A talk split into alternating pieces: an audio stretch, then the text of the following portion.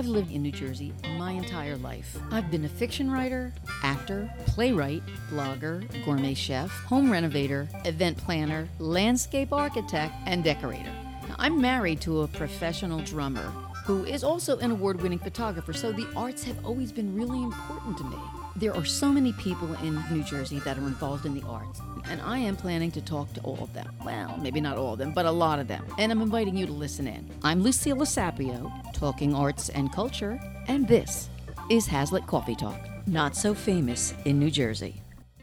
Today, my guest is Steve Jankowski, world class trumpeter who also runs his own recording studio where he engineers, produces, and mixes local and national acts. Steve and I talk about a wide range of subjects, from what it's like to headline in Europe, to how he was able to create an incredible career living in New Jersey, to his first big break playing with Chicago. When you hear about all of Steve's credits, which include both Aretha Franklin and the Ringling Brothers Circus, you're going to know that he's not kidding when he says it's never work if you love it. Hello, Steve. Hello, Lucille. It's really good to see you. Great to see you too. I mean, the last time we saw each other was in Paris. It was Doesn't right. That sound wonderful. Wow. I'm trying to remember what I was doing over there. Was it was was I with Nile? Chic. Chic. Yeah, okay. yeah. You are one of only three trumpet players to tour with the legendary horn band Chicago. Yep.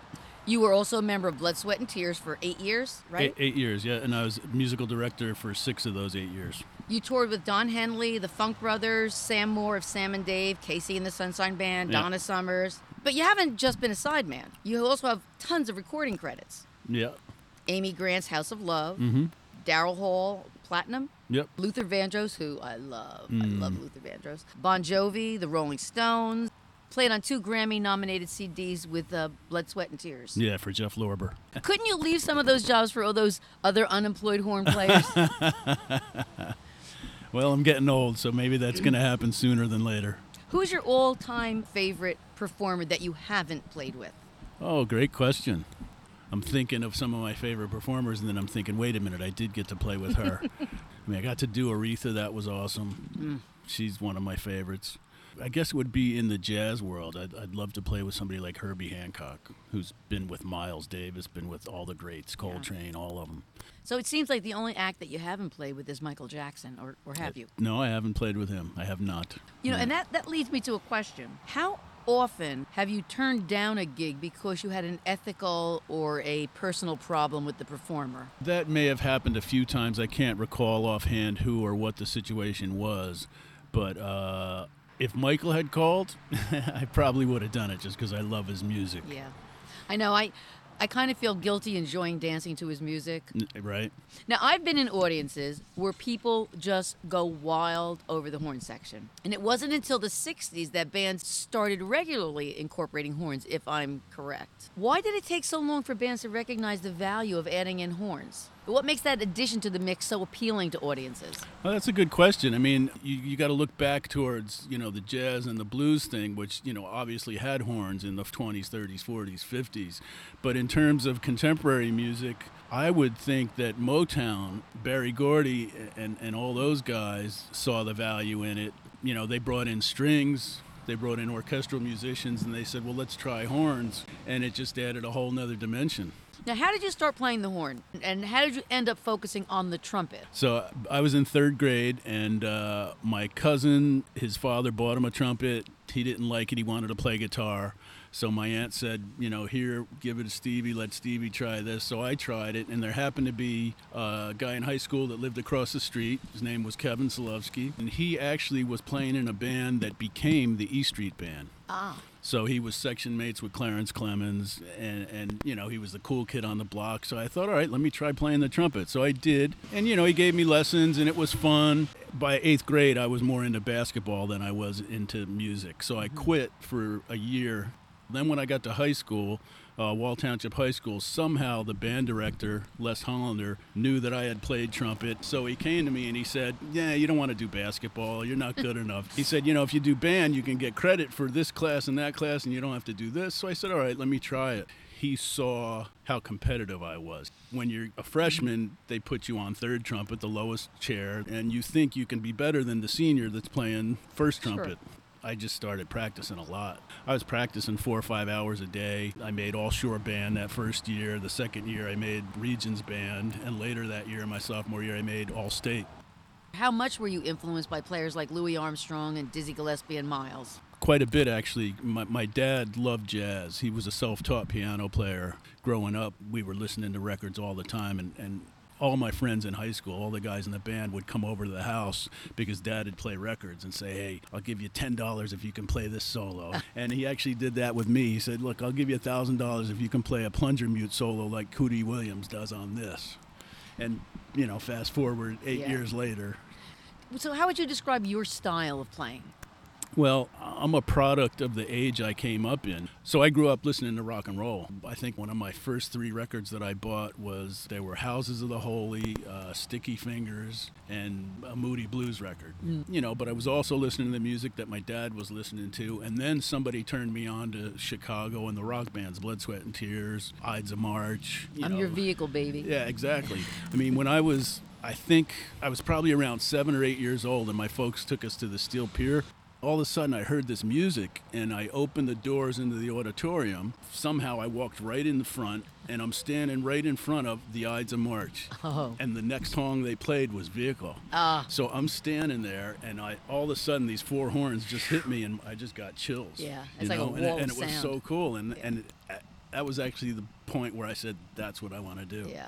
And then fast forward another 30 years later, Jim Peterick, the guy that was in the Ides of March that wrote the song Vehicle, he was a guest artist with Blood, Sweat, and Tears. So I actually got to play with Jim on the Oh, song that he cool. wrote. Yeah.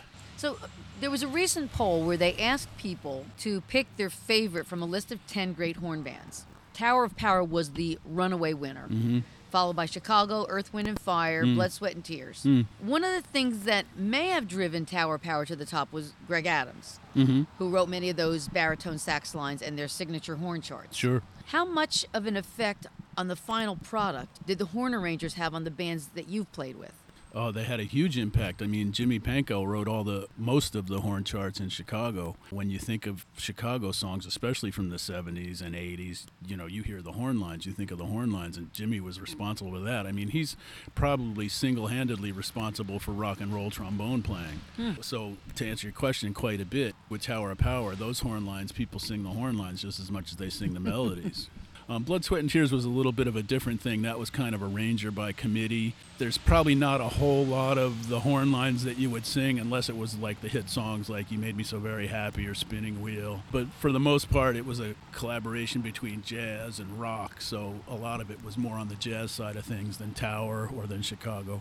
Being married to a musician, I, I know the role that an arranger plays. But how important is that to a band, the arranging? Oh, it's huge. I mean, I do a lot of arranging for, for a number of bands. Explain what that means for the, the layperson. Sure, sure. Well, all right. So if you're producing a record, somebody comes to you with a song, and the song could be a great song, but maybe they're not hearing it in the best style that it could be in. So, as an arranger, depending on the style, you can add secondary melodies to it. Like, for instance, take Chicago's Does Anybody Know What Time It Is? The, the horn section in the chorus is a memorable line you know and, and and that was all the arranger that's not the songwriter you know same thing with a television commercial mcdonald's bum ba dum bum bum that line that the you know now it's the one guy is just kind of half singing it but it's a memorable line that was done by an arranger Ah. so arrangers are hired based on reputation usually because they're good and they they can take a song and take it to another level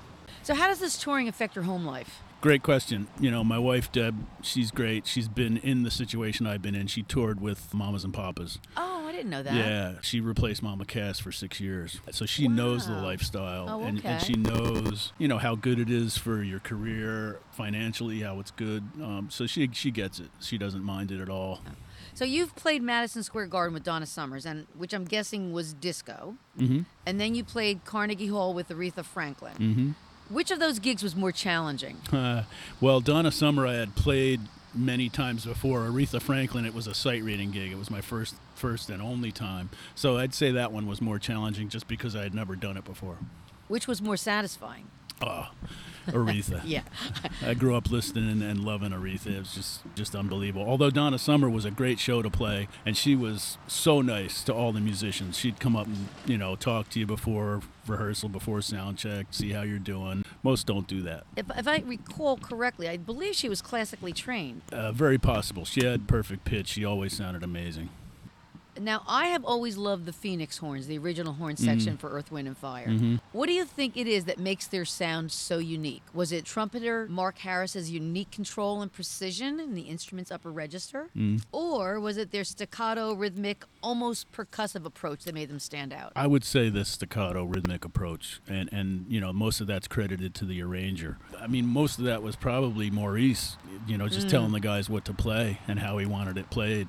I actually saw Earth, Wind, and Fire with Maurice Nice. back in Wow. 73 or 74 at Rutgers. I was in the third row. Oh, it must it have was a been great, concert. Yeah, we got to tour with them in the horn section they have now. Um, Bobby Burns, the trumpet player, is just a great player, a good friend of mine. How does Earth, Wind, and Fire's horn section compare to the three horn, saxophone centric sound of James Brown?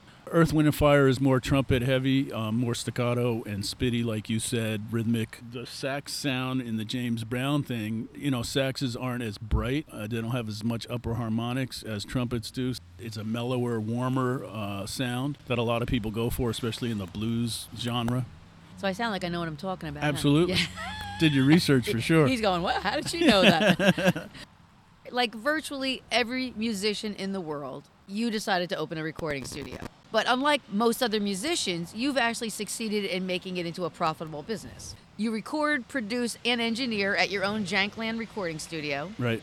You have a website? Yes. janklandrecording.com.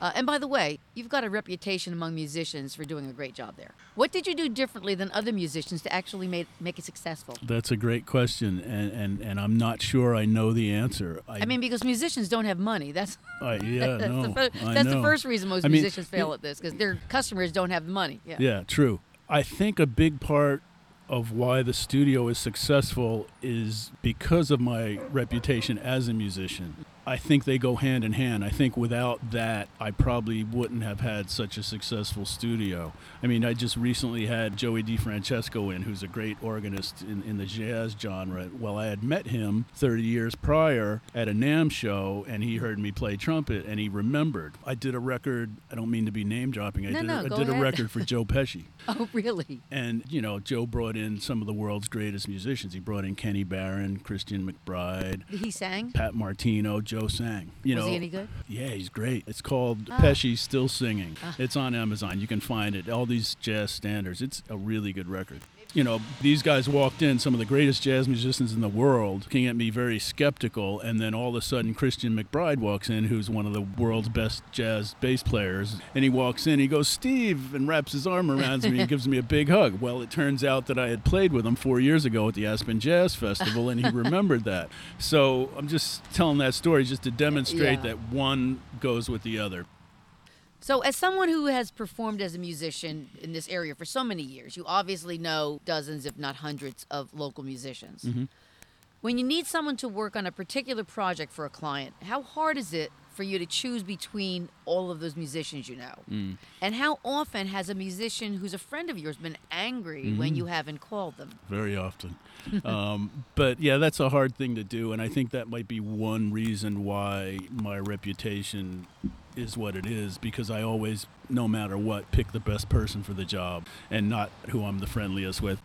People understand that it can get in the way of friendships, but it really hasn't that much. I think people really get it. So, this area of New Jersey, the, the Jersey Shore, hmm has a lot of really talented musicians. hmm You stand out in that you've had a successful career traveling around the world, all over the country as a sideman. Aside from simply being a talented horn player, how did that happen? I think a lot of it is the willingness to go out on the road. I know so many great musicians locally that mm. probably don't want to be away from home for Yeah. nine months out of the year, and they don't put themselves out there as being available for that. I made it known early on that I love touring and I love being on the road. You know, for instance, when they made that movie Standing in the Shadows of Motown, Mm. turns out that Allan Slutsky, the guitar player who produced it, they did a tour, and and my a friend of mine, sax player, was on that tour, and he said we're going to Europe, but we can't really afford a trumpet player. I called Allan up. I said, look, I want to do this. I don't care what you pay me. This is huge. This is a Yeah. great thing. I, I would love to be a part of this. Of course, he took me and we did it. And, you know, when you do things like that, it's even though it's a big industry, everybody knows everybody and it's small. And when people found out that I was in it for the music, I think that added to the reputation and a lot of people started calling me. Now, did you actually plan out what you wanted to do, or did it just kind of Nah, happen? it just happened. My, one of my teachers, uh, after high school, I went to University of Miami to study jazz. A teacher down there said, "There's nothing here for you. You need to be in New York." So I went to New York, and my teacher in New York said, "Look, everybody comes here wanting to do one thing or the other, but you're just going to get calls, and one day you're going to realize that." This is your genre and this is what you do. Mm-hmm. And he was right. I mean, I never would have thought I'd be like the dance disco band trumpet player, you know. But after KC and the Sunshine Band, Donna Summer, you know, all these bands, Chic plays dance music. It just seems like where it went. But no, I never made a decision. That's what I want to do. It's just kind of where Kismet. where it dragged me. Yeah. What do you think it is about you that made your career so different? Because a- it's not just it's not just the willingness to go on the road. Because Yeah. there are people that are willing, they still Yeah. haven't had your success. Yeah, no, that's a great question. And I, I do a lot of clinics with universities and high school bands. I tell them that you have to be driven. You, you know, you've got to put the time in.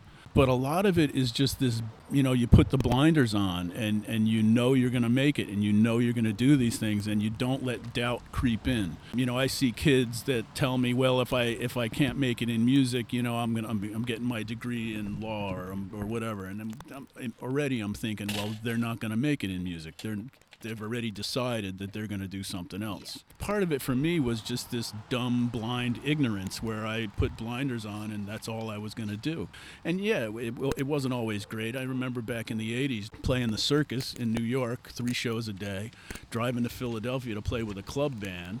Hardly sleeping, sleep or sleeping in the rest stop on the road Yeah. but it was fun at the time. I was a kid. It was Yeah. fun, and it honed my chops. It got me to a place where, when I did get the call, my my second big call was the sub in Chicago, and I had 48 hours to memorize a whole night's worth of music. Fortunately, I had been listening to it for years growing up. That was a big boon to my reputation. I mean, the gig went well, and everybody all over the country knew about it, and that's how the reputation started as a you know touring road musician you know, just right place, right time.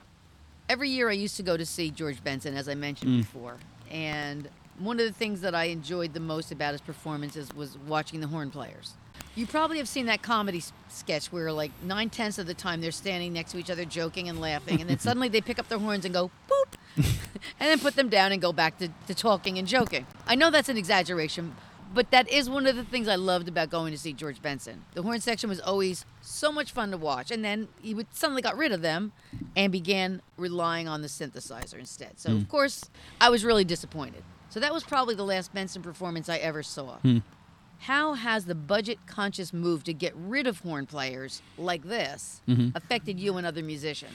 That was prevalent a lot in the '80s. Um, you know, things things went more to samples and, and synthesizers. That seemed like when it went away from horn bands for a little while.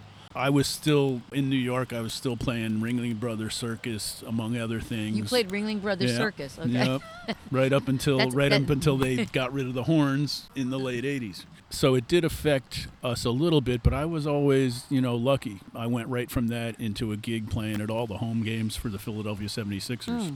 And and that got me on a lot of recording sessions in Philly because I was visible in Philly. I branched out. I wasn't just here at the shore. I did a lot in New York. I did a lot in Philly. I did a lot in Atlantic City. How much has technology made you have to keep upgrading? I know, you know, well, that's a great yeah. question, also. But to me, the old stuff still sounds better. So, you know, right now I'm buying these old ribbon mics the one that I just bought, was used on Doc Severinsen on the Tonight Show band. But that's the sound that I grew up listening to, you know, when I listened to Freddie Hubbard, all these jazz greats. That's the sound. That's what they use. So I want those. Now people know I have those. People are hiring me to play on their records because I can get that sound. Yeah. You play multiple genres of music. If you could only play one, Mm. which one would it be? Wow, that's a great question. You know that I, I mean I, I love the variety. It, it keeps me fresh, keeps me on my toes. I guess it would be if I only could play one, it would be like R&B, funk, soul in that genre.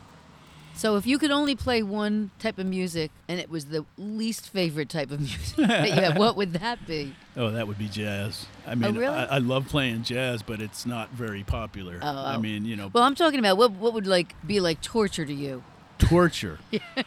oh, you're gonna get me in trouble here. Um, torture. You know, there's things that I don't enjoy doing, and I'm grateful that I have the recording studio. I mean, some of those things that I don't enjoy doing are playing the Saturday night wedding bands. Yeah. I really don't enjoy doing that, and there's some great ones out there, and I've done it. I'd rather be creating in the recording studio than doing that. Depends on what Broadway show it is. It's also not my favorite thing. I've done a bunch of them. Some of them are great, and there's some that I would love to do, but that old school type show is not my favorite. So you're not into South Pacific? Nah, not my thing. I can sing every song. Uh, really? My mother had like three albums when I was growing up. Did you see the most recent production at Lincoln Center with Danny Burstein? No, no. I did see West Side Story at Lincoln Center back in 1969, Wow, which cool. was it was great. I bet. Yeah. Yeah. now something like that, that's a Yeah. classic. That would be fun Yeah, to that's play. that's great music. That would be a lot of fun to play. You have a recording studio. You're a great trumpet player, but do you write music as well? I do, but not so much. You know, the stuff I've written mostly for jazz projects that, that I was asked to record or produce or be a part of. I've got a song that's coming out on the Andy Rothstein record that's due out later this month that co wrote with one of the singers in Chic, Audrey Martel. She's a great lyricist. So I've got something coming out there. I've, I've Well, got let's, a- let's listen to a little piece of that.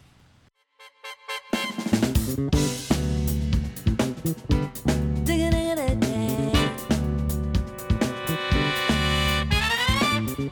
in the rhythm when your lips are moving, and I taste the sweetness in your lies. My trust in you is my undoing. So I pretend to have a blind eye.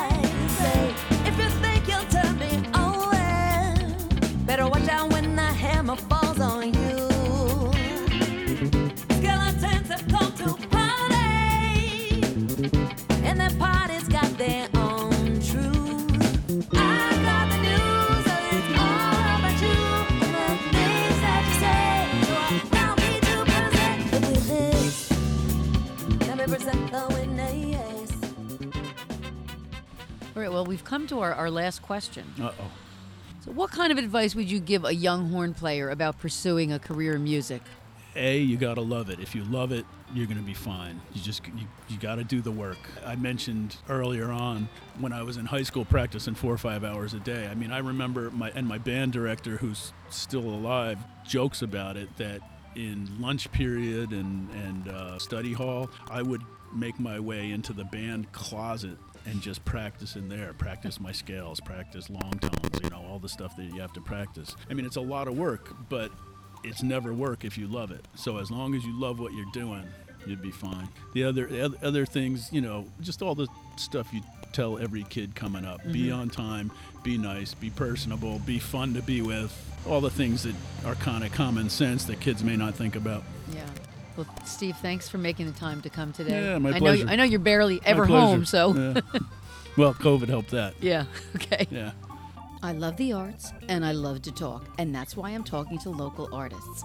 And if you like listening, then subscribe to my podcast. You can do it on this page, on iTunes, or anywhere you get podcasts. I'm Lucilla Sapio, and this is Hazlitt Coffee Talk, not so famous in New Jersey.